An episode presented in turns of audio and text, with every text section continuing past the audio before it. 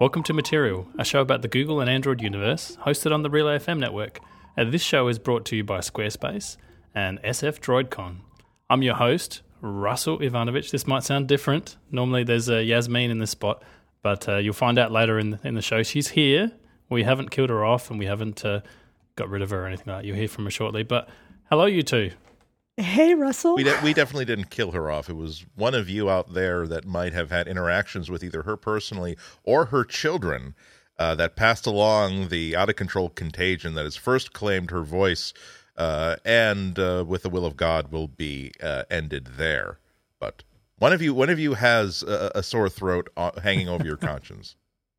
And I, so, so what I think would happen is that you know Brianna Wu, who's the host of Isometric and uh, Rocket uh, on Relay FM, she said that for our bonus episode for the membership, that Rocket, Rocket and Material Podcast should get together, have some beers, and then have an iOS versus Android battle. And I'm thinking they realize, you know what, we can't win this battle with Yasmine on Android. She's just going to go on the full defense. So they sabotaged me. They got rid of my voice, and I think that's what happened. yeah. Yeah, I think all the evidence is in. Uh, we can have a you know trial by the people here. I think they're definitely guilty. Uh, Rocket FM, uh, Rocket, sorry, Rocket FM. Are they just Rocket? Whatever you've done, it's it's dirty play, and you didn't need to go there. You just didn't. I mean, you would have lost anyway, but you could have had an honourable battle. You know, you could have fought, you know, valiantly and then lost anyway. But it's it's sad to see it go down like this. I, I, I was just hoping it wasn't. Uh, they weren't talking about a rap battle because I, my my beats are righteous, my my rhyme is strong, but that's pretty much that. Those four words are about as about as deep as I get into that sort of thing.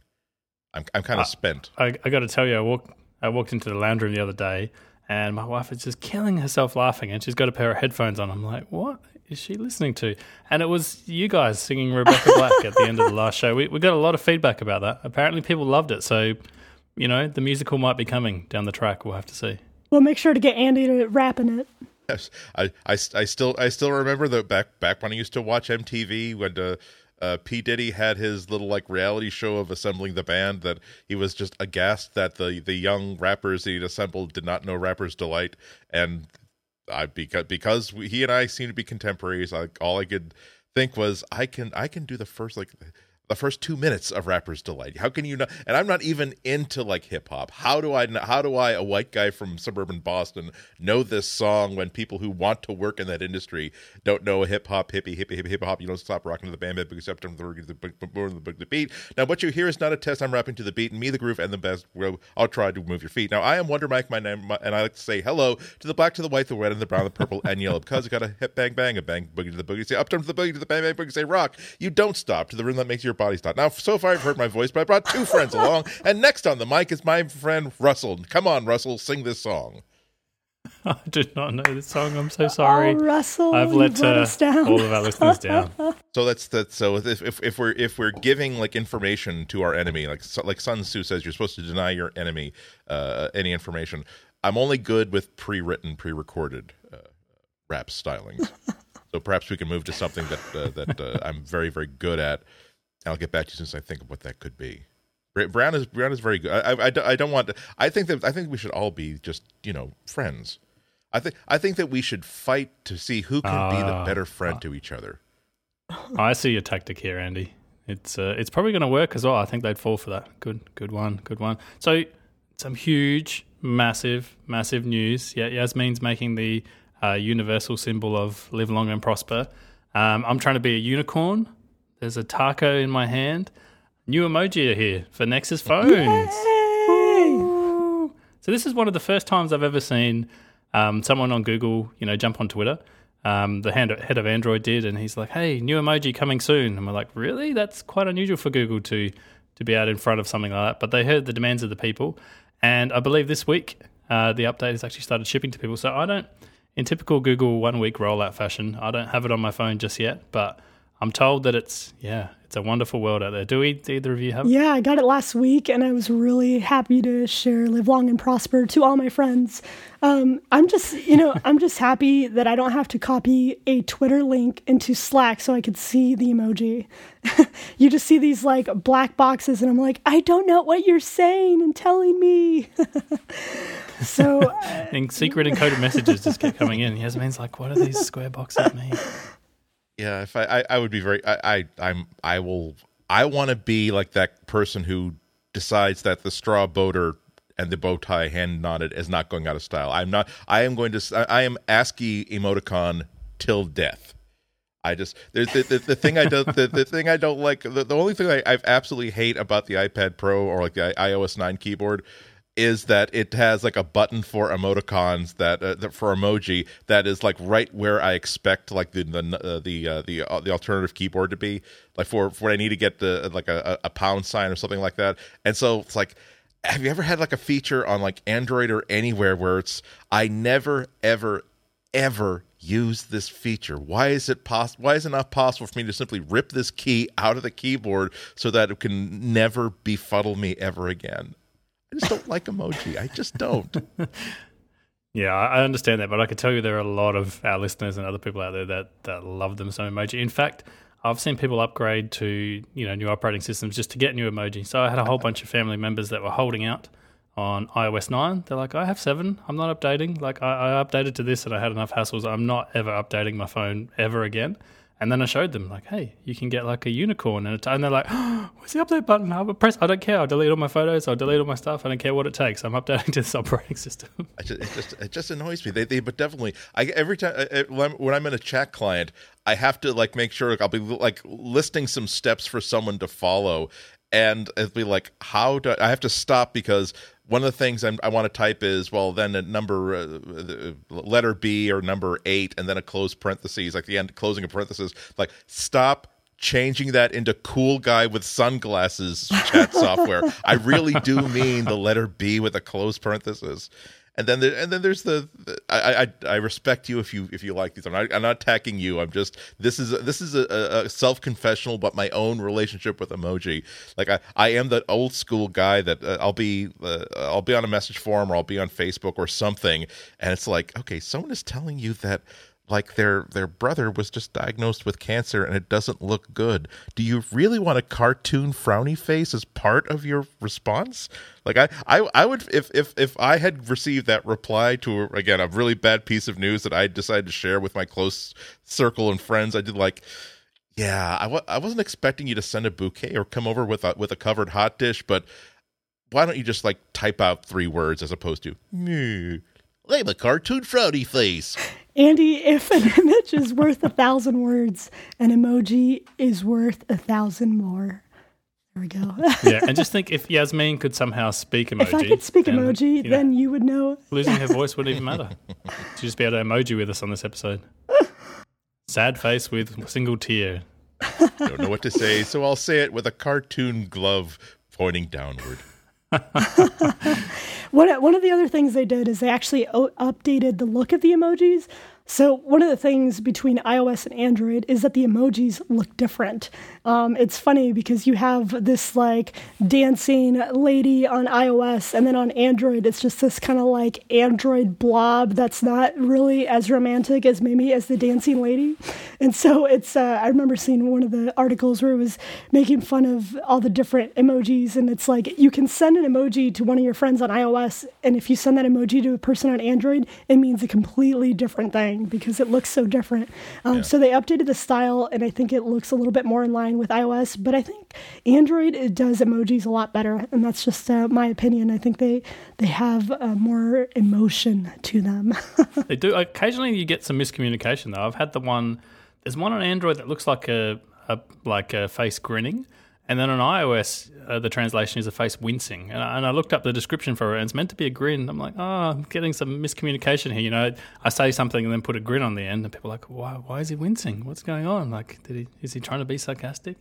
Yeah, I mean it's it's it's just mis, misapplied communication. There's a, also um, not every new uh, new advance in emoji affects everyone equally. Like I do, I certainly do think that's a good idea that you can instead of having generic like white guy face, you can have you know a skin tone that reflects like what the skin tone you like to choose.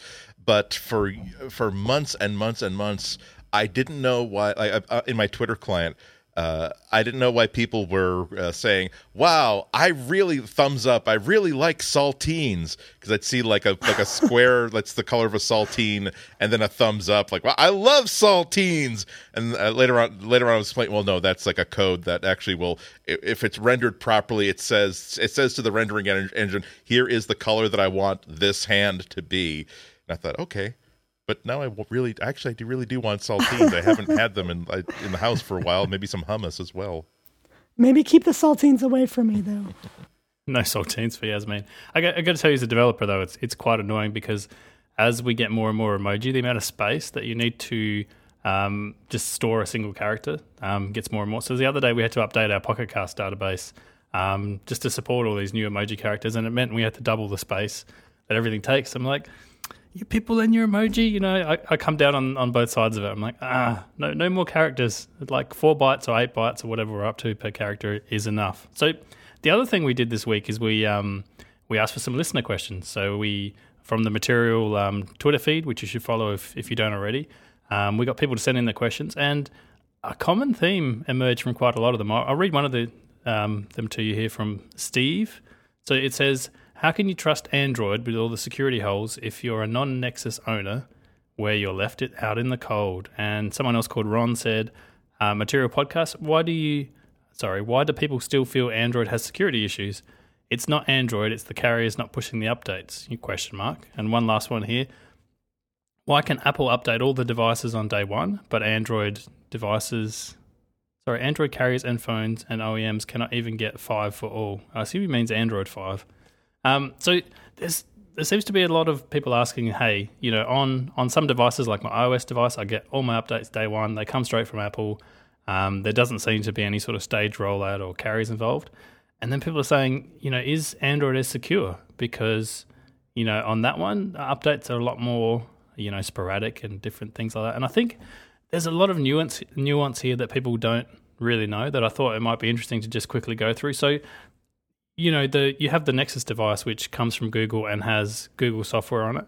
And that one is the one that doesn't go through carrier approval. It doesn't sort of go through anything else. It's when Google decides to push an update, like for example, this emoji update as part of the operating system, then you get that. And then sometimes Google do this thing where the rollout happens over the, the space of a week. So they'll roll it out to, you know, 1% of their customers and make sure nothing goes wrong. Then the next day they might do 10% and then 20, you know, eventually to, to get up to 100. And that's that's the fastest you sort of see um, Android ro- roll out. And then when it comes to something like a Samsung, um, you know, Samsung will take a version of Android that's open source. They'll modify it with all their drivers and all the different apps they have on there. They'll do their own testing of that. And then that'll go through various things. Like it'll go to a carrier where the carrier will also do testing on it and, you know, approve it for use on their network. And that, that process can sometimes take several months. And I guess what that looks like from the outside is you're like, oh, if I have a Samsung phone, then you know if there's a critical security patch, I might not get it for three months. But you find that both Google and um, Samsung, to a large part, are working around those things. So Samsung, if you've ever had a Samsung phone, rolls out their own um, security patches, and that's completely outside the the whole carrier sort of Android testing side of things. They can just roll out security patches um, all on their own. And you'll find that Google actually does the same thing through their Nexus program. So you'll see if you go into um, the settings for a Nexus phone, you'll see that I think it says something like security patch level or something, and it'll say like 1st of November or 1st of December. So Google do these monthly security updates. Um, Samsung also do security updates, and this is all outside the framework of having to go through carriers and everything else. So it's not it's not like every single Android device out there will get updates on day one, but I think when it comes to security, both Google and Samsung have a very sort of good track record there. Like you'll find when there was that there was some zero day exploit um, you know, that was widely publicized about Android a few months ago. And the Nexus devices and a lot of the Samsung devices, you know, they got that fix for that reasonably quickly. Like it was, it was weeks. It, it wasn't months, which is it's a pretty good turnaround. Even on the iOS side of things, you know, you find sometimes there'll be a, a massive security hole that comes out, and that, that still takes a big company, you know, a few weeks to deal with. And I, I think that's that's something a lot of people don't realize. They look at the version of Android and they're like, oh, you know, I have Android 5.11, therefore I'm missing all the, the security stuff that goes into 6. But it's not always the case. You know, it might be the case if you have, unfortunately, an older device that, you know, your manufacturer isn't supporting anymore. And that happens a lot on Android, and that's that's still an issue. I'm not saying it's a, you know it's a it's a perfect system. But a lot of the manufacturers, especially the bigger ones, have kind of figured out a way to to get you the security stuff. So I'd say in most cases, if you have a device, you know, that's built in the last year, a uh, few years, sorry, that comes from a reputable um, manufacturer, and then you've probably got all the security stuff on there as well. And you've probably seen that come up. You know, I know I, I used to run an S6, and you get you know these little dialogues like, "Hey, you know, time to update," and it's normally security patches. It's not actual you know Android rollout. Yeah, and and also uh, uh, you can get uh, a, a, lot of the newer phones can get partial updates to the Play Store. Um, I'm, I'm, not really that. There, there's there's such a thing as relative risk, and then there's absolute risk.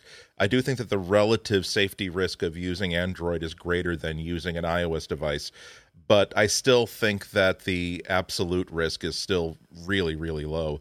Uh, anytime you hear about a, uh, an important exploit that's been uncovered for Android, and then you read, "Wow, that's terrible! I, I want to read some more about this." And the same couple of phrases always kind of turn up. And here's how this person uh, got got their device exploited. It's almost always that I, I, installed software outside of the Google Play Store, and it was some sort of mechanism for either getting free apps or getting free porn. Uh, it's it's not a there's, there's not a really great risk to somebody who's uh, a, your typical at least American Android user who's used getting stuff exclusively through the Google Play Store, uh, getting hit by these sort of things, uh, and also uh, also uh, Google has been has identified this as a real pain point and a, and a, and a threat to people, and that's why now if you've got a phone that's capable of running 6.0, you can get security updates that are scheduled monthly and also they don't you don't have to wait three or four months to get them you're basically getting the security part of that uh, update package directly from google just like a nexus will get the entire thing uh, directly from google right i think a lot of uh, manufacturers have already said that they're going to do security patch updates and that they're dedicated to doing that um, and so I think that's a great move, at least for the Android ecosystem. But yeah, if you want like the latest and greatest, obviously Nexus is going to be the way to go. Yeah, yeah, definitely. The Google side of things has the best track record, and that's the fastest way to to getting your updates as well because there's less there's less steps between you and your update. And I, I don't think there's any dancing around the fact that uh, Apple's done a much better job there, and whatever they did, you know, in the early days to strong arm carriers into allowing them just to push their update, you know, worldwide across all all carriers, you know, simultaneously. I mean, good on them. Like you know, I, I, like to bash Apple as much as the next person, but I, I, think that was a really positive thing for the mobile phone industry, and hopefully Google can get you know closer and closer. The, the other one thing they have is that they're able to to roll some updates of the operating system through something called Google Play Services, and you'll sometimes see that come up in your update list if you're running an Android. Um, you'll see, you know, Google Play Services needs an update, or Google Play Services, you know, was updated while you slept and, and your phone was plugged in. And a lot of the the core stuff we deal with as developers is now you know in there as well, which is you know that that's a cool thing as well. Yeah, the larger problem for for, for Android users is that um, I've got uh, iPhones that are like two, three, even four years old that are still they don't necessarily run every uh, they don't necessarily run every single feature that the latest version of uh, iOS has, but they can still be updated with most of those features, however many, many features that the hardware can actually support.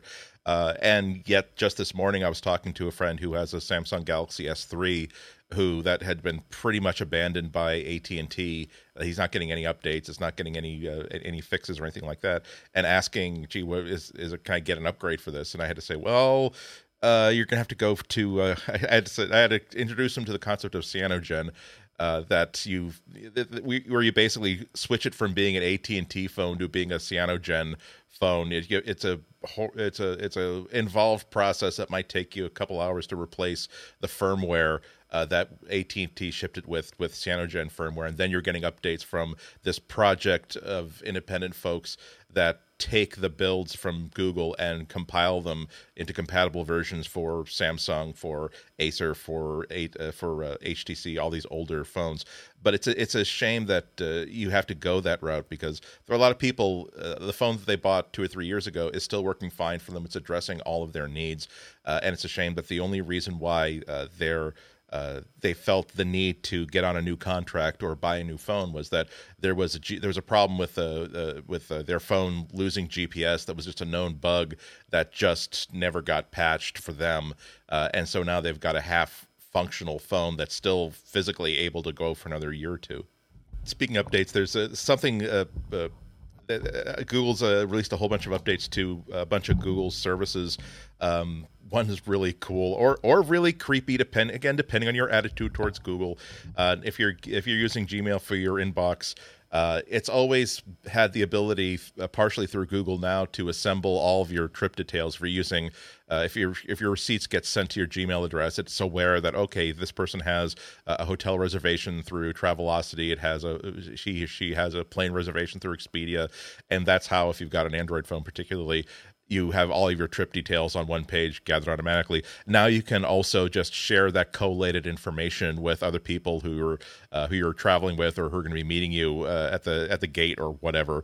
Uh, and it's just it's just another way that Google can do things that are really really logical and what seem to be really easy if they've got a wide view perspective on all of your data and it basically turns pretty much everything that Google does into one unified app as it tries to figure out how can what what what knowledge can we glean from your life and how can we use that to make you less scared uh, and more more of a more of a happy Google user. Yeah, and I've I've definitely used the, the I was going to call it single player versus multiplayer. I don't know what the analogy is here, but the the version where you're going on a trip and it collates everything that you're doing inside. Um, you know, this one convenient card. It's like here's here's your flight, here's your hotel, um, here's some other things you need to know when you want to go.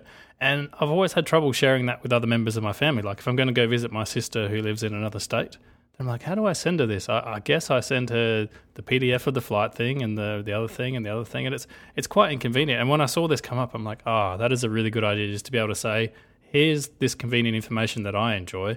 But now, you know, you fellow family member or whoever you know you happen to be visiting, now you can enjoy it too. I mean, it it seems so logical, but yeah, it's it's so amazing that you can finally. Yeah, do I don't know why sharing uh, trip itineraries is such a difficult thing, but I'm glad Google has found a solution for that. Because uh, there's many times where I've driven and my friend has to pick me up from the airport, and I'm like, oh, now I got to go find that airline uh, email and like copy and paste or whatever to send it to her. Um, but I can quickly now share that via Inbox. I love the neat features that Inbox is doing. Um, just uh, it, it makes your email experience so much better because it turns things into actionable items, which is mostly what email is used for nowadays. You know, it, it quickly has your calendar event so you can see that, um, and it does it in such a nice visual way that you can quickly g- glance at it. Yeah, it's a they, they made this announcement through uh, a, a, post on the official Gmail bo- Gmail blog. It seems they haven't mentioned it as a feature of the desktop app, as far as I can see. It does seem to be a feature uh, of Inbox, and they they do mention that these are features that you're going to have to roll out with uh, updates. I think through the Google Play Store, but there seems to be no reason why they can't actually in- integrate that into the desktop experience. Uh, maybe they're doing uh, maybe they're maybe they're uh, focusing on uh, on the inbox app because it's a it's, it's a place where it can have kind of the most impact. Um, for instance, uh, they also talk about how uh, they, have they, got the move to menu uh, that's inside the app so that once it's collated all your information, you don't want to suddenly be inside the a concrete bunker inside the airport, and now suddenly you can't get access to all of this wonderful collated information. So you don't know the phone number of the hotel, and you don't know like what your reservation number is when you get stuck and you have to rebook. Uh, so making make a point about how easy it is to take this entire thing not as individual emails, but a whole, as a whole bundle and save it directly on your device.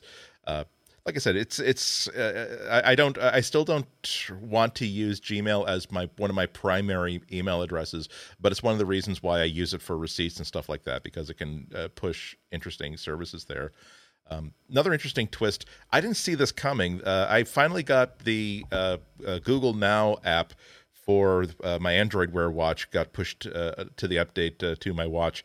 Um, I didn't see that coming because I always thought that Google Wear, uh, Android Wear, was kind of like the entire thing is like having Google Now on your wrist. So it's hard. It's hard for me yeah. to get used to it. I'm really confused by this as well. So I got the same update to. I think we actually have the same watch, Andy, um, to my Moto 360, and on the one hand, I, I, do like that it's now, you know, 34 minutes to work. Here are five other cards that you might want. But I'm the same way. Like my Android Wear Watch always felt like Google Now to me. Like the cards always felt relevant to, you know, upcoming meetings and various things. I'm not sure how I feel about it being segmented off. I'm also not sure. We had some listener questions about this a few weeks ago. I'm also not sure how I feel about the fact that Google now, when you swipe right, right or left, depending on how you think about it on your phone, is now kind of grouped in there as well. You've got these, you know, stories you might want to read and other things. It's a lot more organized, and I don't know. It feels weird because sometimes I'll have on my watch. I'll have two notifications that are for very similar things. So I'll have one from Google Now that says, "Hey, 34 minutes to work," and then I'll have a different card that says, you know, something very similar, and I'll be like, aren't these the same thing? I don't, I don't understand. Yeah, although I think the functionality within the actual Google Now Android Wear app provides a lot more features to it, and that's one thing that was missing. Where before it was just a card that was visible and now you can actually kind of interact with the card and get more information. Uh, for instance the weather card on google now always drove me nuts on the on the android wear watch because it would just be like hi this is the weather and i'm like that's fantastic google. You know it's i live in arizona and that just means it's really really hot out um, but but now that it's uh, and there's scorpions. But now that it's actually within like the Google Now app and a segment within it, I can click on it and it would actually kind of brings back more um, contextual information. So it's actually a much better experience. So I'm going to disagree with both of you on on this one, but yeah. I, yeah, it it is kind of confusing because you do have a point where people really saw the Android Wear Watch as a Google Now Cards notification kind of system. And I think this is a move to make more apps that are a little bit more um, informative and can do a little bit more things than just kind of having a notification on your wrist. Um, I'm I'm I'm actually a fan of it. I really like it. Yeah, no, I I, I agree 100. percent It's it just it just seemed like an odd thing, like it's re- repeating uh, repeating something that I already have elsewhere. Uh, I do like the cleanliness of the, the way that the Android Wear notifications work because I don't want to really use an app on my wrist. I want a cue as to something that's something's going on with a sophisticated app that I've got on my phone, and I'm either empowered to avoid it or just uh, or deep dive into it. It's nice to see what a really more interactive uh, app would look like. I, I was uh, as uh, I was setting up my uh, my Moto 360 Generation Two a few weeks ago and setting up this brand new phone, which is you know the same thing by by default. Uh, it really did remind me that there really aren't a whole lot of what you'd call apps that I really like, that I really uh, rely on on the 360. It's still the ability of an app that lives on the phone to communicate with me through the wrist, and not something that I really want to launch on my wrist instead. So hopefully, apps like this are going to sort of correct that and find those places where I actually would prefer to just stand there, uh, you know, talking to my wrist, uh, Dick Tracy style, uh, than actually take my phone out. One of the apps that I think is actually doing a really good job with this is the Hangouts app, um, because you can actually see the threaded conversation for different contacts, and then you can reply either by emoji or voice or you know other preset uh, messages. So that's probably one of the only apps. I'm trying to think what other apps that I think are like, hey, I could fully use this on my phone or on my wrist without having to get my phone out. There's not a there's not a whole lot, but uh, Hangouts I think is doing a good job with that. And also, uh, I, I, I like the Maps app. That one's good. The Google Maps on the Android Wear Watch. Just getting the full screen. Uh, where it tells you, you know, the you can get turn by turn navigation, um, but it also shows your map. You can swipe through it to see, hey, is there a different route that's going to be less crowded?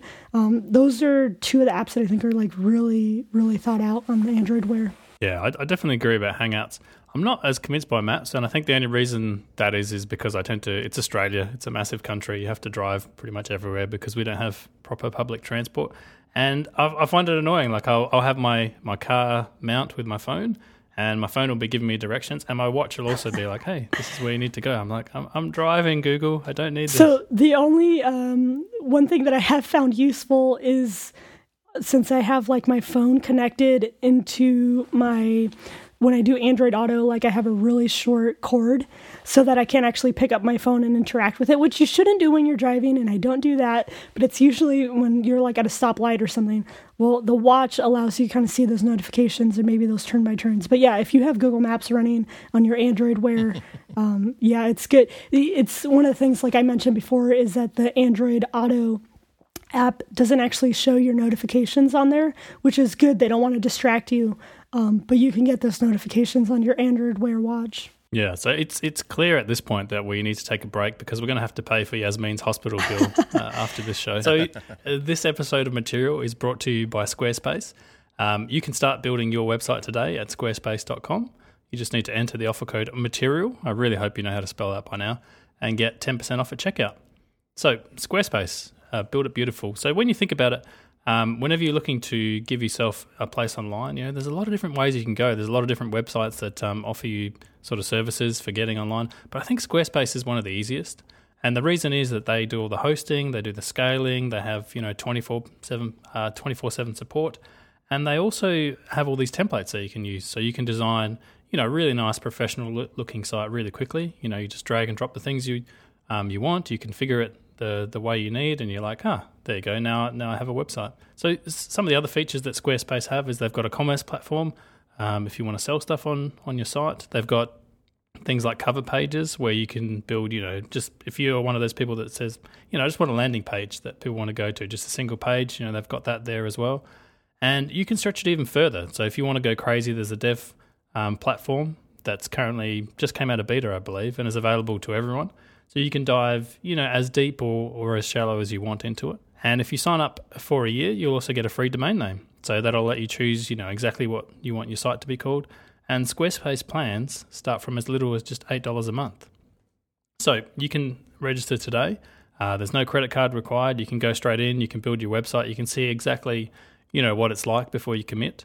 Like I said, if you sign up um, using the offer code material, you'll get 10% off your first purchase and you also show your support for the show. So every time they see someone using that um, um, promo code, they're like, "Cool, you know, another material listener or someone that a material listener recommended on." So feel free to to go to all your friends and family and be like, "Use this code, even if you don't listen to the show, it's fine." So we want to thank Squarespace for their support um, of this show and obviously all of Relay FM. Squarespace, build it beautiful. And Russell, you have some really exciting news is that Google um, Android Pay is coming to Australia. So soon you'll be able to tap and pay for that uh, smoothie. So this was all over my Twitter feed this morning. Um, uh, listeners out there were sending it to me. Friends were sending it to me. They're like, "Look, Russell, look."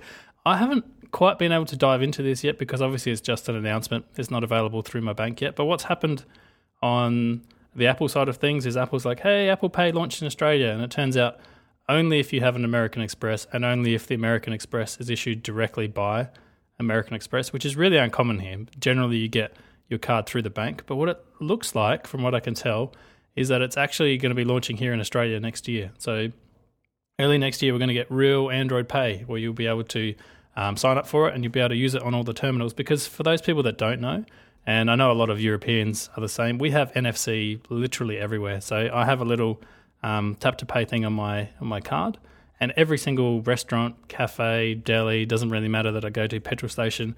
It's just like anything under hundred dollars, just boop boop boop, and you walk, you know, straight out. You're done. And so Android Pay works with exactly the same system. So that's going to be really exciting to me to. I want to try and be one of the first people to, to set that up and just bamboozle people at the checkout. You know, while there's 20 people waiting behind me, I'm like, no, I must pay with Android Pay. Stop everybody you do feel a little bit like an animal when you your your fingers are touching filthy money. You know, it's like we're and we're finally at the a year after Apple Pay like made uh, people remember made people like me remember that my Android phone can actually still do NFC contactless payments. It's like now I'm finally no longer I can finally like just buy my Big Mac without having to give the the teller like a lesson on how phone payments work on their own hardware. So hopefully we'll see this as, yeah. as, the next big leap. And and I think that's that's the one case where you know we can get together, the all the Android people and all the iOS community, we can high five each other. We'll be like, "Thank you, iOS friends, for you know pushing this along." Because I have a feeling if they hadn't you know pushed that hard with all the banks there in America and other places, that Android Pay wouldn't be as popular today. And they've also done a lot of the explaining. So you've got all these super keen iOS users, you know, explaining that yeah, I can pay with my phone, so that when you come in there with your you know your Nexus or your Samsung, you don't you don't feel as bad. You know they've already seen it. They're like, yeah, yeah, I've seen that. Yeah, you know, like I've mentioned before that I was using Google Wallet to tap and pay, and I remember going to the mall and paying with Google Wallet, and the woman that was helping me at the cash register was like so confused and was like, uh, "I need to see your card," and I'm like, "Well, it's." There, it doesn't exist. Uh, what? so I had to explain to her what Google Wallet Tap and Pay was doing. Um, but yes, I I'm excited. I obviously, when Apple gets behind something, it usually spreads a lot faster than Google does. So thank you, Apple, for Apple Pay and pushing for Android Pay, Tap and Pay. Yeah, and, and you're welcome for the notification drawer and other things you have in your operating system as well. So it, it goes both ways. Now just notice everybody just start to get get right on it to steal like the next really cool thing from Apple, which is NFC on the watch, so that now now I now I don't even I can keep my wallet keep my phone in my pocket instead of having to take it out like an animal. that's the that's the that's the only thing of, of all the things I, am so happy to be back on wearing uh, my Moto 360 full time. The only thing, and I promise you, the only thing I miss is is like I I just want to I just want to buy a soda or something and just I don't have to even do anything just like flash my watch and it's there. I really I will I will buy I will replace this beautiful new watch that I've just paid $250 for with one as soon as that's available. I'm so surprised that they didn't include NFC with the Android watch because we've had NFC in Android for a lot longer than Apple has. And so when they didn't announce it, but Apple did, I was very surprised. Um, and I and I'm hoping that at Google I/O this year they actually introduce NFC for the Android watch um, because they already introduced the ability for Android to have its own cell service, so you can actually leave the house without your phone and you can go out. So if you had NFC that would be like awesome. You don't have to carry your phone and you can actually tap and pay. Like I, I would be so happy. Yeah, I, think I think that at, at, the next developer conference, that really could, that's the thing I'm most keen to to see everything that Google is going to do to improve Android Wear because uh, they've really got the hot hand in this market right now. Uh, they, I mean, obviously the the Apple Watch is outselling it like by by by I'm sure by a huge factor. The the the the best estimate I've seen uh, about Apple Watch sales has been has put it somewhere around six or seven million units uh, since launch. Uh, and but I th- I think that in terms of uh, uh, creating something that's actually useful and that's actually relevant to what people are doing, there's a lot more interesting stuff happening with Android Wear, and a lot of uh, designers who are doing interesting designs because you're not just locked into that one like flattened marshmallow Apple design uh, that have come out with. Uh, and as we were talking about uh, Google Now for Android Wear, I think we're about to see this great second generation of apps where instead of notifications that are really deep and meaningful and useful, add that to occasional apps like maybe like an uber app that will allow you to do a real-time live tracking uh, of the car uh, right on the wrist without having to get that request from the from the phone again. So I, I really can't wait to see what they will let developers do with the next generation of the android wear os yeah i'm excited about that as well. You know every time i go to google i um, I really want to see one what new things are coming up, but also what existing things Google is going to push forward because every now and again there will be a product that they'll just let languish. They'll be like, yeah, you know, we used to work on that, and then suddenly no more updates. And you're like, oh, still no updates. Oh, still no updates. So I'm hoping Android Wear, and it definitely seems like that is going to be one of those things that's pushed hard at Google I/O. You know, here's the next version. Here's all the big stuff that's coming to it. Um, you know, more apps, more more things like NFC, and just just just a bigger push into it because yeah, it's at the moment it's it's something that they launched. I feel like you know six months too early, maybe in, in typical Google fashion. It seems to definitely be picking up momentum. So I think you know if they can drop something in May that says, "Hey, here's the new things you can do with your watch, and here's how we're improving the experience going forward," I think that could be a really positive thing for the platform. Because at the moment, you know, if I happen to leave my watch at home, I won't go back for it. I'm like, yeah, it's it's really nice to have. I love seeing the time. I love seeing notifications, but I'm not lost without it. You know, it's not like leaving your phone. You're like, oh no, how will I live? I'm I'm I'm a little bit different, only in the sense that to me, leaving the watch at home is a little bit like leaving home without like that punch card. Where if I get ten punches uh, at the sandwich shop, I will eventually get a free sandwich. I, I if I'm going to walk for three and a half miles, damn it, I want to get credit for it in the, in the health app.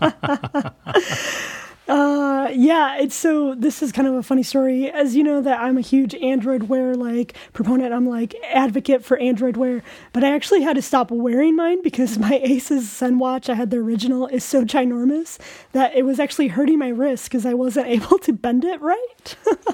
and um, I know that this has been the I like had some pain in my wrist from like cubital tunnel syndrome. So hey, manufacturers, if you're listening out there, please create some smaller women's watch 3 360, you're on track.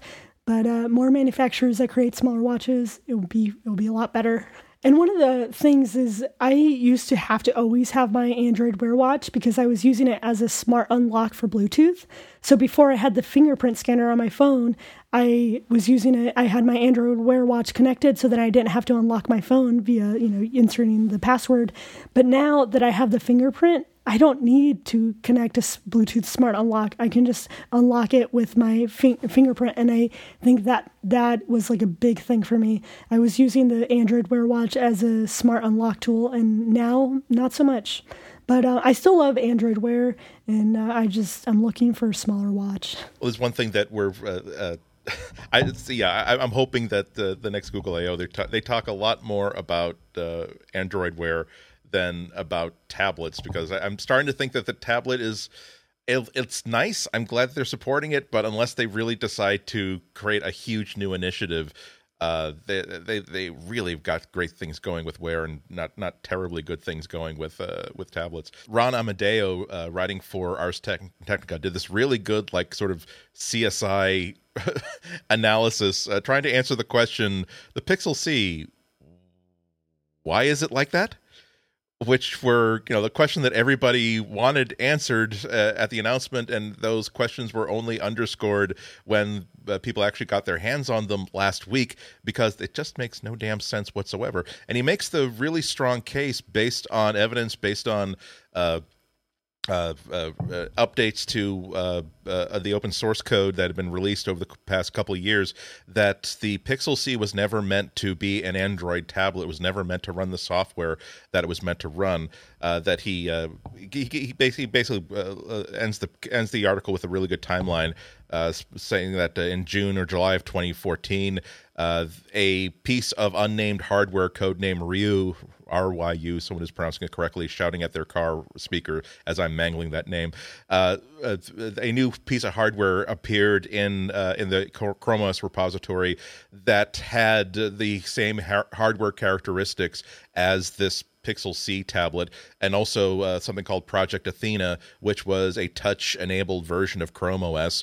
Uh, and then in December of that same year, Project Athena, the touch version of Chrome OS, was canceled. Uh, and then in March, you see them trying to sort of backpedal and trying to figure out how what what they're going to do with this hardware. And they you start to see some commits for doing dual boot Chrome OS and hardware on this uh, this unnamed device. In July, that dual boot project was canceled, uh, and then suddenly we get this announcement that was, uh, by the way he describes it, that it was sort of tacked on to this huge uh, uh Nexus event where there were 40 or 50 uh, phones in the demo of area for people to try out, but just two of these Pixel C uh, devices. And then when it was finally released, it was just released kind of like secretly. Like if they could, if they could have, if if they, he makes it sound as though if Google had the ability to release the Pixel C direct to video, that's what they would have done. But they didn't have that option because it's hardware. But that's that's basically how undignified the release was. He does make a good case that this is something that they were sort of forced to release because they had hardware and Christmas time was coming up. Uh, so let's just see if we can bodge Android onto this and hold our noses and hope that enough of our users are going to hold their noses as well. Yeah, I, I, love finding out stories about this. I know this this probably wasn't leaked by Google themselves. It looks like um, you know Ron did all the investigative work behind this, but I love finding the inside stories to how some of these projects have gone because you see every now and again on eBay you'll see these devices pop up. You know, experimental device for blah with this experimental operating system that you know never shipped. And the inside story about this just seems fascinating. You know, the fact that they were originally going to go with Chrome OS, that they had um, you know a different windowing style thing all ready to go that you know was going to be touchscreen friendly and was going to support the you know all the features features of the Pixel C, and that at some point, and I assume this must have been you know a management decision to say, hey, we're going to merge um, Chrome OS and Android somehow, so we're not going to keep improving Chrome OS you know down this particular way. So I'm I'm sorry, team, you know, working on this, but can you get Android to run on it instead? And just imagine being that team and be like, ah, ah, and just like all the things you you'd have to do to you know get get Android running on here, and then you have to ship the thing and convince people to buy it as well. You'd be like, no, it was always meant to be Android. You know, wave that Jedi mind trick hand across the screen and be like, it was always meant to run Android. Everything is logical. You know, everything works. And the fact that this device exists without you know some of the features that are that are reportedly coming in Android and is is strange. I don't know if um, you saw, but the Pixel C team actually did a Reddit um, Ask Me Anything where they were asked a lot of different questions. And, you know, some of the biggest questions were, Um, you Why? Know, hey, where's, where's split split screen? Why why why does this run Android? And everything they seem to be saying was, you know, wait for Android N, wait for Android N. You know, all your um, questions will be resolved. Yeah, it kind of reminded me a little bit about the um, like the. Uh, I know that there there are a few listeners who hate it when we talk about things that are not Google, but we do we talk about these things because they lend shade to the larger universe that Google operates in. It reminds me a little bit of the iPad 3 where it was in retrospect it was clearly not the device that apple wanted to make. It was the device that they wanted to release then and there but, it was pointing to something big that they were do, going to be doing later in the year and sure enough the saps like us saps like me who bought that device in march were nonplussed uh, in uh, September or October, where they had the actual iPad 4 with all of those features, but slimmer and lighter, and with uh, more application memory and all that sort of stuff. So it really does seem like it, it was like the, like a, I'm not calling the Pixel C trash, but it felt felt like we got to take out the trash today because if we don't release this by the end of 2015 by the time people by the time people get a really good sense of where android n is going they're going to know that this is not going to be a really useful device. So maybe it was just i don't know do, do they do you think that they often release devices almost specifically for the developer market? Like the first uh, uh, the Chromebook Pixel kind of had that veneer about it. They, they, at the time they told the story that the reason why they were selling this thirteen hundred dollar uh, notebook without a deluxe, really premium, beautiful notebook without an operating system was oh well we, are we're imagining the executive who's who's uh, using a Chromebook and wants something a little bit classier than the like yeah I can't I don't know many executives who are really standardizing on who wouldn't much rather have a thirteen hundred dollar like MacBook or thirteen hundred dollar like a, a ThinkPad and just simply run Google Apps on it. Yeah, I've, I've never been able to get anyone inside Google to actually confirm this in any way, but I suspect that the original Pixel laptop was just a desire for people inside Google to have a really nice laptop to run Chrome OS on. Because you know you've got you've got these Chrome OS laptops, and I know the whole point is you know super cheap laptop for the education market and other things like that, and that's that's a really good thing. You know, get computers into the hands of of kids and that kind of thing at a cheap price. But I bet you there are a lot of engineers inside Google that are like, I just want a nice laptop. Like I want a nice high res screen. I want a nice trackpad. I want a nice everything. And Google's like, okay, we, we can make that. Here's a reference to That's a really good point because if you work at Google and you can afford to live in San Francisco, you can probably afford a laptop like that. It, they they know yeah, they know I mean, their I think one Google I/O, they I think that's the, the one I missed. They actually gave them away, I believe, to developers as well, which is another indication of, hey, here's a platform we'd really like to you to develop for. Here's a really fancy laptop that you can use for for said development. It reminds me, I I still have one up, uh, upstairs that uh, uh, I can't remember where I got it from. I don't think it's a loaner because they probably would have asked for it back if it were a loaner. And I, every, every If time, every listening, time, Andy still has it. well, I well I do I do have uh, uh, I I do have the like the generation one where all you had to do was send an email and like in waves they would just simply send out these free. Uh, f- really uh, stripped down first generation uh, laptops. I keep wondering if I should go to the, through the trouble of trying to install like Windows 7 or Windows 10 on it. I bet someone I bet someone must have done a Windows 10 for the for the Pixel. I, I imagine with its with its touchscreen it would be a really really cool device to run uh, Windows 10 on. Oh, it's a really solid piece of hardware. Yeah. In fact, if it didn't run Chrome OS, I would have like run out and bought one because I'm like, I saw one at um, they had them for the the check-in system at Google I/O 2014, and I just asked the person behind the counter, I'm like, look, do you mind if like you know while you're processing my card, can I just have a quick look? And they're like, yeah, sure. And they turned around, I'm like, this is a really nice laptop. And then they caught you trying to sneak it into your backpack. oh, it was pretty blatant. I just started disconnecting all the cords and folding, and they're like, hey, hey, hey, hey, hey. we said you could play with it, not take it home. I'm like, all right, fine, I'll leave it here. I just, I have some breaking news for you. Um, the bank that I'm with in Australia has just confirmed that they're going to be getting um, Android Pay next year. So it's official. It's happening. You don't have to send me the emails. All those people who compose the email be like, Russell, actually, you'll find that your bank does support it. And here's a t- there's this tweet. I know you don't talk like that. I'm not trying to uh, offend anyone out there. so another uh, piece of exciting news is our second sponsor. Yet another way to pay for Yasmine's expensive hospital bills. Um, we seriously hope you recover by next week, Yasmine, because trying to read the intro and everything else is, is pretty hard. That'll be Andy's job next week if, if you're not back. You know, it's it's hard work. You always think that I'm slacking off, but you know what? It, ta- it takes a lot of uh, work and energy. Yes, and we send your tweets in. You know, if you want Yasmine back in the driver's position, then you need to let us know. No, don't don't ask them that because they're going to be like, "No, we love Russell. Keep him there." There are a whole lot less Russell lovers. There are there so many than you might ha- hashtag Team Russell fans out there, you know. So I I think that was more. To be fair, I think that was more Team Australia. I think Australians No, do see, stick together. I, I, I, I, I doubt that. It's it's because yes, I mean this is how legends are made. It's like it would have been one thing if we if if Russell and I had done the show alone and so we said, oh well, Yasmine is under the weather, she's lost her voice, and so I'm afraid, but she'll be, she'll be back next week. Then it would have been okay. People would have forgotten it. Now instead, people are thinking she was ill. With every every every every syllable she uttered was like gargling powdered glass, but she was so committed to me, the listener, that she just forged on. She knew that she would disappoint people because her voice, her poor little strong-hearted, but the body, the throat was weak voice, would give out in the middle of giving out this incredibly information. That's how like that's how legends. They're, they're going to forget that that Russell and I are part of the show. Okay.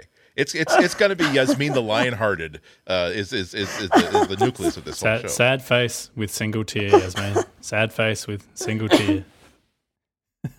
anyway, our second sponsor is DroidCon San Francisco. It's the world's largest community-driven Android developer conference, and it's in San Francisco for the first time. So if you're anywhere near there, um, I'd highly recommend getting there. It's March 17th to 18th next year, so 2016. It's at the Fort Mason Center, and it's 100% Android. So you know, you go to some of the conferences that might be, you know, about you know five different things. This one is just about Android.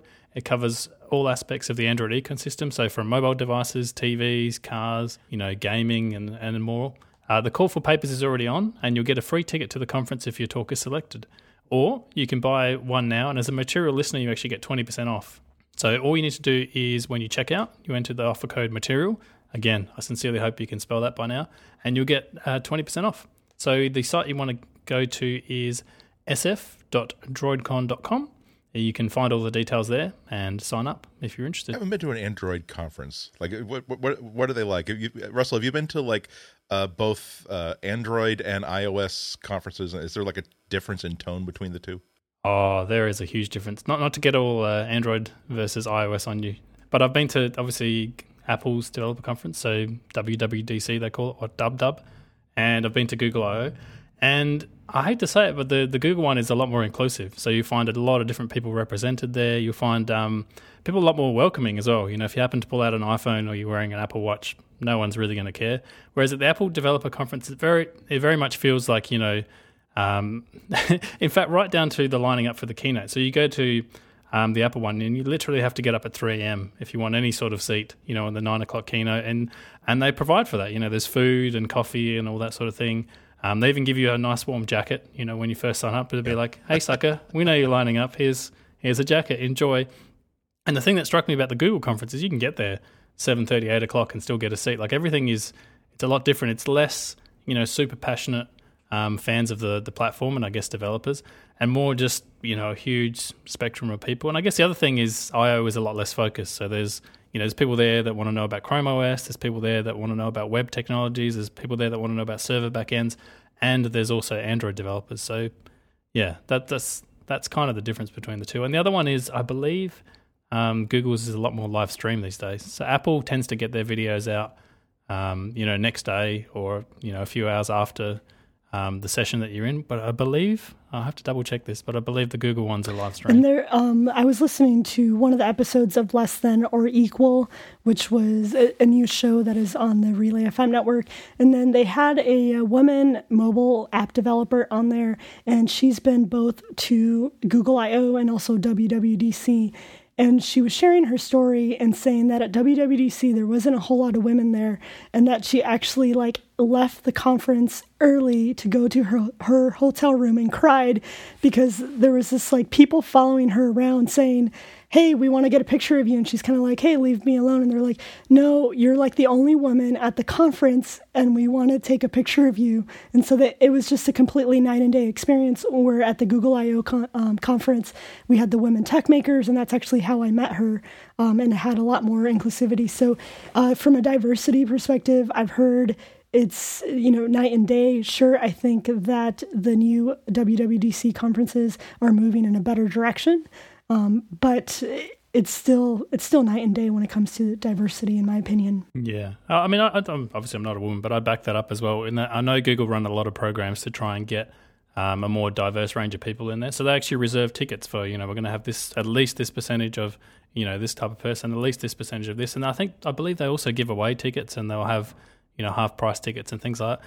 And I think that's if you want to talk about you know the different ecosystems borrowing from each other, I think that's something Apple needs to borrow from uh, for future WWDCs because at the moment it's this very you know you must get up at 2 a.m you must order your ticket you must go into the lottery. Everything's like you know you might get the golden ticket from uh, you know sir tim cook himself. And it's you know it's a cool thing to have that level of passion around a platform and to see people that excited but it's it's also good to consider the other end you know to be a bit more inclusive and be like okay if i'm you know if i'm a woman or if i'm you know something else how are you going to get like more of these sort of people to your conference? Because i think at the end of the day that it makes for a better conference. Like i've never met such a diverse group of people as i have at google. It was fun just to hang out in the you know the various things outside the sessions just meet you know all these different people from different walks of life. Yeah i think i think there's a balance point that wwdc might have sort of tipped over. Um, the one a lot of the problems that WWDC has, and I've been to several of them, is that now it's so popular that everybody is trying to go to this one event, and so uh, I think that people have a certain lack of from my perspective as someone who's been there a few times, I think people have a certain lack of perspective about what WWDC is. That it really isn't. Uh, it, it, it isn't. Oh my God, I'm so I'm so I'm so lucky to be here, and I'm so fortunate. And this is going to be such an exciting keynote to attend because they're going to reveal all kinds of things that no one else is going to be uh, talking about, and I'm going to be there in the room while it happens. When uh, I've I still remember the older days of WWDC where, where it really was like what you described. Uh, certainly without the diversity, unfortunately but it was more of okay, we're all here because we're all want to learn stuff, and this is the only place where we can learn. And while we're here, we're going to interact and we're going to uh, make make uh, make some social events uh, as well. Uh, but yeah, I mean, it's it's hard to get uh, when you when you've got like a, a, couple hundred thousand people who want to want the something like uh, ten thousand was it eleven thousand seats that were no, available no, no, for? It's a little less. It's five thousand. Five thousand. Okay, uh, I don't know where I, where I thought of uh, eleven thousand, but uh, even even worse when you got that many people who are trying to get those seats, and they're all and, and so many of them are thinking of it in terms of this is where I'm going to learn how to increase my make my skills more valuable or make my company more valuable, as opposed to the you know the unwashed men and women who are wearing their favorite T-shirt and their favorite sneakers, uh, who are realized they just want they're just here because they want to do their jobs better. I really do think it affects things. I, I think the future maybe is in those little two and three hundred people conferences uh, that happen pretty much uh, every week somewhere in the country, where you can have that sort of intimacy for three or four days. Yeah, and that's that's why I find um, Google ran uh, I don't know what they call it, some kind of Android developer conference um, this year for the first time, and I've heard really positive things from it. It was in America, so I couldn't, you know, fly it all the way to go, but you know, it was a much smaller thing, much more focused, and I think that's that's a better thing to do. And to be fair to Apple, they do occasionally bring those to other bits of the country as well. So we sometimes have tech talks in Sydney, um, sometimes in Melbourne. And I, I, know they take those to Europe and things like that. I think that's probably the future of some of these big conferences is just make it smaller yeah. and take it to different different parts of the world and they're at least taking the content from that and making it available. It used to be you'd have to wait at least a week, actually sometimes many weeks, for all the all the uh, different uh, session topics to be posted on video. And now a lot of them are live, and by the end of the week, you can pretty much get caught up. I think they're trying to encourage people who feel as though they don't really need to be there to not have to make the trip out, and they're also trying to make sure that uh, people who weren't able to win the lottery will still get access to that and feel as though they're part of that week without having to wait, you know, two months for for to miss a launch date. Yeah, there's always uh, like a couple of breakout sessions that are at the same time that I really want to go to. And I'm like, oh no, which one do I go to? And so being able to watch them on video usually helps me decide.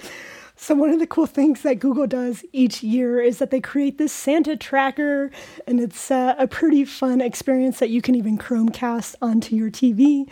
And they have this Santa village. Um, and this year, and I don't remember if they did this last year, I think this one's a bit more interactive. They have kind of like the 25 days leading up uh, to Christmas um, until the night that Santa Claus comes. And they have different activities. And one of them that's actually really neat is that it teaches uh, kids or people how to code.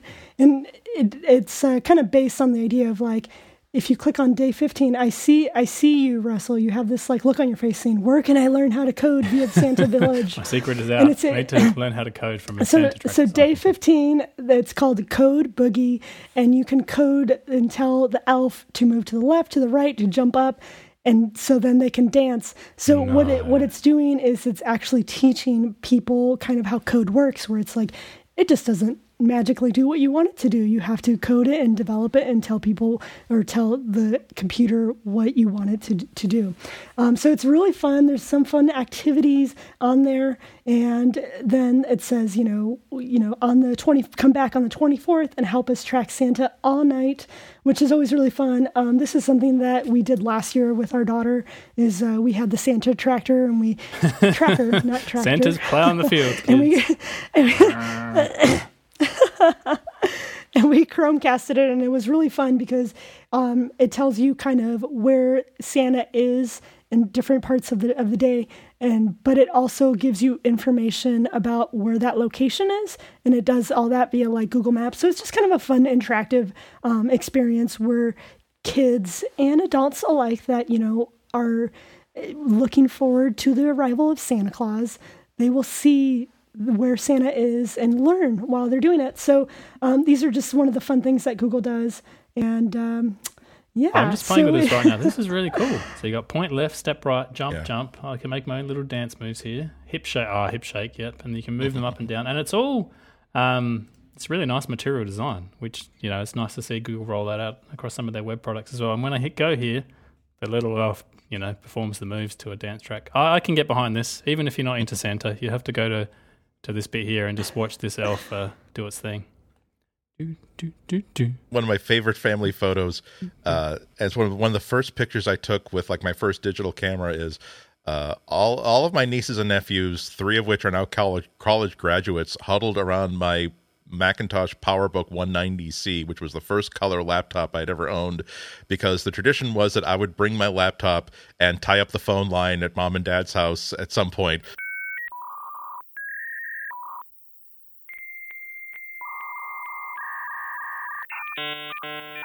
So that all the kids could could look at the NORAD Santa tracker, which was just ASCII text at that moment because they they never used the internet before. All they knew was these numbers were coming in, and it was NOR. They'd heard of NORAD. Uh, It was it's the most adorable picture ever, and just like it's cool how we can integrate new technologies into into old uh, old trends. Um, and this year, I I, I, I, would, I would advise you just you know. Really I was joking before, but you can really, you know, make this a magical event for them and tell them that, you know, it's a Santa tracker and no one's better at tracking people than Google. Does doesn't it doesn't matter if Santa has an ad blocker. Santa can run his connection through VPN and three different Tor uh, Tor routers. Don't worry, Google will still because because he didn't pull the battery from his phone. Google knows exactly where he is. I'd like to think the, the believe the story that Santa is just yet another uh, you know plane that needs a transponder. So he's got a uh, a transponder on his uh, sleigh, and you know regulation is he has to transmit, he has to follow all the airspace rules, and he's he's easy enough go. to track. It's it's an open system. I, I would just think that th- there should be like a, a and I, I, I, I'm encouraging anybody who works at Google who wants to like do this. This would be such a great idea. I, I, I'm hoping you can get this done by next week. But if you can do it by next year, how about also the Santa fitness tracker? so he's he's he's wearing like an Android Wear watch, so you can see here's how many calories he's expended, here's how many steps he's done, just going from like the the rooftop to the to the chimney and to the living room and back up again. I'll I bet I bet that like every time he goes up the chimney, that counts as a flight of stairs. So if his watch has a barometer, it'll give him credit for for stair yeah, climbing. I'm not sure the falling down part counts so much. It's just like free fall down, but definitely the climbing back out. That's that's tricky. That's a lot of uh, stair climbs. And we want to thank everyone for listening to material and putting up with my voice. And oh no, I stole the closing from Russell. I'm sorry, Russell. You can you can continue doing it. Um, but we want to. This is good. This is good because you should tell people about the relay memberships and how they can support Yasmine directly and all her uh, expensive hospital bills. If you want to pay for my expensive hospital bills, no, it's just a, a, walk to the clinic where I can get some cough medicine. Look, I've heard about America. That's expensive in America. Uh, you, can't, you can't tell me that's that not is, true, but let's not get into that, that debate. True. That is true. We don't have government health care here. So, you know, it's really not that cheap. Um, so if you want to support us and the rest of the host at relay.fm forward slash material for $5 a month, $10 a month, or even $100 for the whole year upfront, you can support us, and that money, excluding uh, fees, goes directly to the host. And it's a it's a great way to support us and just let us know that hey, we like what you do. We love the Android and content you're talking about. We want to keep you going. So it's just a way to say thanks, and we want to thank everyone that has already supported us um, and we look forward to that. We want to wish everyone happy holidays, and uh, for those our listeners who have just finished celebrating Hanukkah, we want to wish you happy Hanukkah. And for those that are looking forward to Christmas, we want to wish you Merry Christmas. And for those that aren't looking forward to a particular holiday, we just want to wish you a happy uh, festive Festivus. Is that is that the holiday of choice? Festivus. Uh, we just want to wish you a happy time of year in December and the winter. And we want to thank everyone for listening. Andy, where can people find you? Uh, the price of admission uh, for the Ihnatko blog is spelling my last name. Just go to ihnatko.com, I H N A T K O. Uh, easier still, just go to Twitter, which where I am also at Ihnatko, I H N A T K O. Again, it was so hard to spell my last name that only one of us with that name was able to get and sign on to Twitter first uh, to get that uh, username, and that happens to be me. But kudos to you, but too because you're you're sort of like being the tiny Tim of, uh, of material, you know. Tell me, spirit, will Yasmine get over her throat cold? I see a microphone with no owner next year. Tell me that I might erase this writing from this stone by simply donating money and, and being a being a paid member of the Relay FM community. And Russell, thank you so much for uh, taking over and helping me get us through, helping us get us through the episode. Where can people find you? Uh, people can find me at Rusty Shelf on Twitter, and you can tell me all about how uh, how badly I did at the uh, the opening and uh, how Yasmine was right to steal the closing from me. Oh no! I did I did it for you listeners. No, I really hope my voice is back by next week, and I want to thank the listeners for putting through my voice uh, for this episode. You can find me at, at Yasmine Evjen on Twitter. You can find us at, at Material Podcast on Twitter. You can find us on the web and also sponsor us on the web at relay.fm forward slash material. And you can send us your questions at materialpodcast at gmail.com. And we want to thank everyone for listening. And hey, we just have one more listener question because this was our first um, sponsor for Material Podcast, and he had a question, and I was tweeting throughout the show, and he was like, "Hey, did did my tweet go? Did my tweet answer get read?" And the question is from Philip. It says, "Would, could, should Google make Google Cast Receiver app for Apple TV? Would Apple allow it?" ask material tweetings again with hashtag tweeting again with hashtag and my personal take is i don't know if uh, if apple would even allow that um, because they have their own airplay right so i don't know if that would be a competitor uh, competing with them um, i think it would be it would be nice if um... so from from the developer point of view because i have looked at the the sdk for it um, in theory, if they allowed it through the store, it would be possible, you know, to implement. The problem would be it wouldn't be able to launch itself. So you'd have to go to your Apple TV and you'd have to go to the the Google Cast app and launch it, and that that is still with the proviso that Apple actually allowed them to put it in the store. So I can I can understand if they're a bit hesitant because that's not the best experience in the world to go go to Apple TV, turn it on, find the Google Cast app, turn that on. Okay, now go back to the app that you want to cast from. You know, the button should appear. Press the button. I mean, in theory that would work, but I can see how Google, you know, wouldn't necessarily want to, to hoist that upon users. And you know what? If um, you were not able to get this on the Apple TV for thirty-five dollars a, month, no, not a, yeah, send me thirty-five dollars a month. I'll send you a Chromecast, and after that, I'll keep after that. Oh gosh, I'm like getting stuck on that month. For thirty-five dollars, you can get a Chromecast, and it's pretty cheap and awesome. And you know what? Google um, has been giving a lot of discounts with the Chromecast, and they've given you like play credits, like up to $25 that I've seen before. So, really, I think I've paid for my Chromecast with all the special offers that uh, Google provides. So, if it doesn't happen, spend $35, get a Chromecast, and pick one of those wonderful colors. All right, that's it. Thanks, everyone.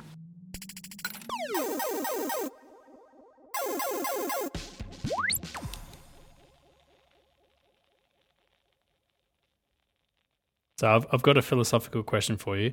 Is there anything more uh, inclusive than a giant fat guy in uh, you know with a huge white beard climbing into your house and giving every single one of the kids all around the world? I guess it wouldn't be if you're if you're Jewish or something and don't believe in Santa Claus.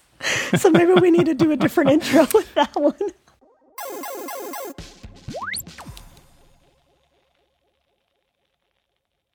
Well, we're all we're we're recording this about a week before uh, the uh, to make sure that we don't exclude anybody. The secular co-opted pagan tree-based holiday that is most commonly associated with Christian sex uh, sects, uh, which is none which is nonetheless uh, not necessarily uh, the spirit of the season.